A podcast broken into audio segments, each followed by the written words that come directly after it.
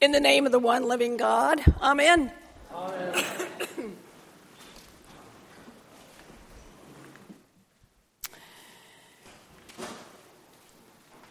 In his letter to the Philippians, which we heard a few minutes ago, Paul sets for us, before us, a clear picture of a Christian life.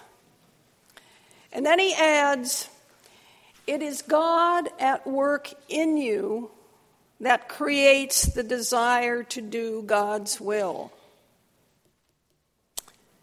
It is God at work in you that creates the desire to do God's will.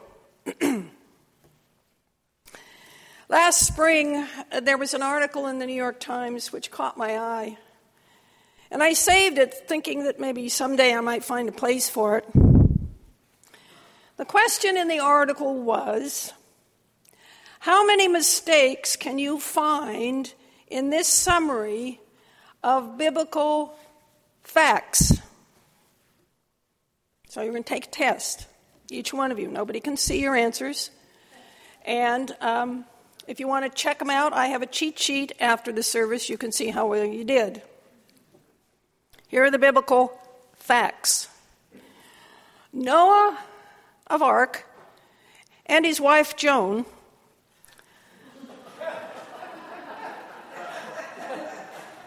build a boat to survive a great flood.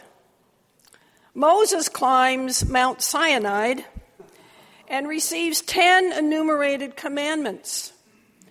For all the differences among religious denominations, the Ten Commandments are a common bedrock that Jews, Catholics, and Protestants agree on. Sodom and his wild girlfriend Gomorrah soon set the standard of what not to do, and they are turned to pillars of salt. The Virgin Mary, a young Christian woman, conceives Jesus immaculately and gives birth to him in a Jerusalem manger. Jesus, backed by the 12 apostles and their wives, the epistles, proclaims what we call the golden rule do one to others before they do one to you.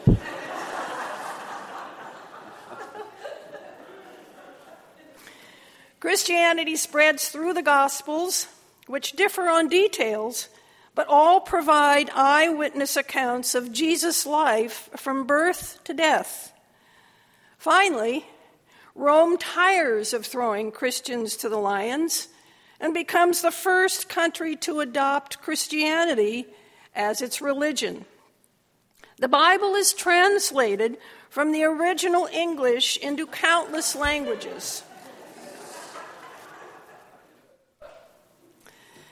The author of the article then reveals that nearly two thirds of Americans say they believe that the Bible holds the answers to all or most of life's basic questions.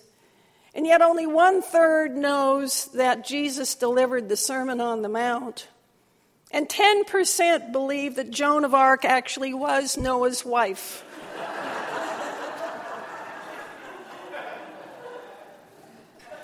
There are also many people who believe that knowledge doesn't really matter because the world is leaving faith behind right now, anyway. I wonder. Needless to say, faith is elemental in much of the world, including large parts of our own country. And yet, there are those who don't seem to listen very well, and others who don't get it at all. Kind of like the son in Jesus' short parable today who said yes, he would go and work in his father's vineyard, and then was a total no show. As important as knowledge of our faith is, and it is indeed important, it's where our feet take us, how we act or don't act, that tells whether or not we get it. So, for those who don't get it, why don't they? What is faith? if it isn't knowledge alone? Why is it so difficult to accept this gift of grace, the unearnable, undeserved, all consuming love of God? Might we be like the people of Jesus' day who say yes when we mean no, and say no when yes is really our deepest desire? For Christians, Christ must be invited into the life of the growing believer. The God who loves us as we are is the God who, out of unconditional love, will not leave us where we are if we're willing to say yes sincerely and to live in faith and by faith. It's a big if, but it's a necessary one. Remember that wonderful verse from the book of Revelation? It says, Listen, I'm standing at the door and knocking. If you hear my voice and open the door, I will come in to you and eat with you and you with me. An intimate, deep relationship with the Christ is an inseparable part of the salvation process. And this relationship is not just a once and for all I do for non believers. It's the very heart of our believing community's ongoing commitment to the gospel and to God's kingdom. This relationship means to participate in God's love for this world and for all of humankind. Christianity is relational.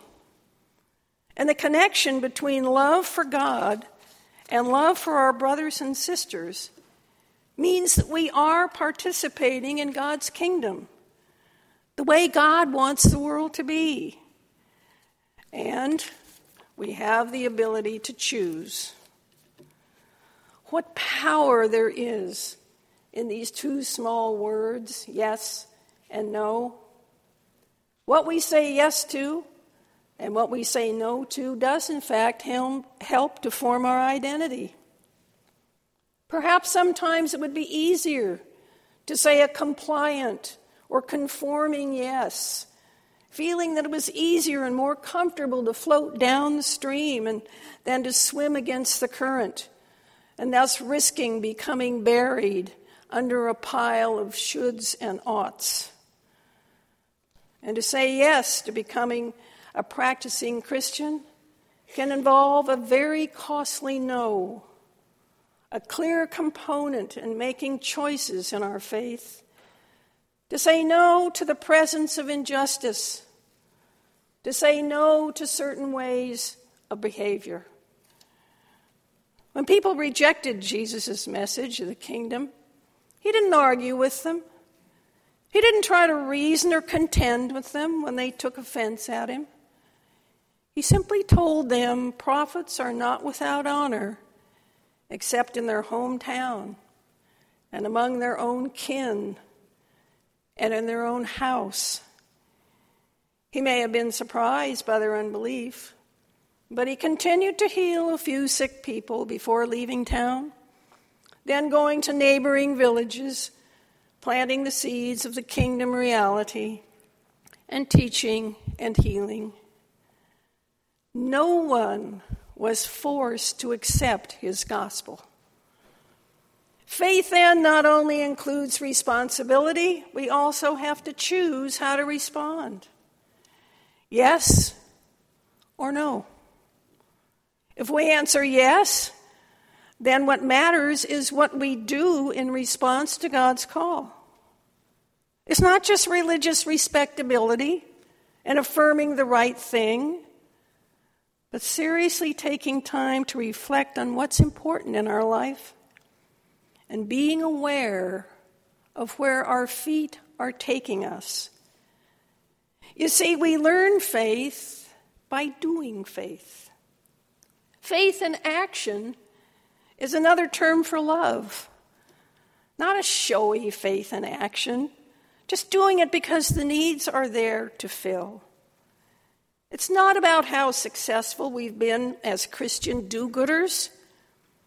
It's not just believing or confessing any particular creed to win God's approval or getting all the correct answers on the Bible test.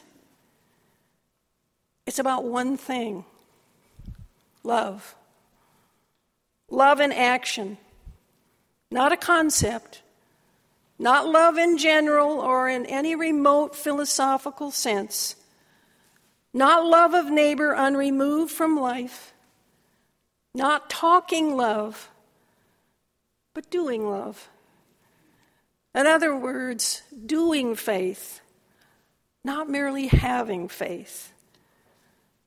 Of course, doing faith isn't often evidenced by moving mountains or walking on water, but in nameless, unremembered acts of kindness and love, even when nobody else will know, and when we probably won't get much appreciation for doing so. Jesus has not given us a suggestion, but a moral command Love in action is what is expected of his disciples. That's what we do after we say we believe. We say yes, and then show up in the vineyard, constantly reminding ourselves is the life I am living really the life that wants to live in me? Or are we among the group who could be called the great intenders? Those who are not doing any evil, just going along about their business, caught up in the day to day world of achievement and even affluence. If we get stuck intending rather than doing, it doesn't necessarily mean that we're irreligious or godless people. More than likely, we're just busy people, occupied and preoccupied. But to those who can transform from intending to actually doing, a strange new blessedness, a new freedom, a new way of seeing can grasp them and make a difference. So I think this morning's gospel is saying to us reflect on what we are saying yes to and what we're saying no to. And where does commitment to Christ and the body of Christ fit into this equation? If we're confused about where we stand, then we just need to look at where our feet take us. Because our feet never lie. They tell the truth. Paul tells us it is God at work in you that creates the desire to do God's will. The question is do you believe that you are living the life that wants to live in you? Yes or no?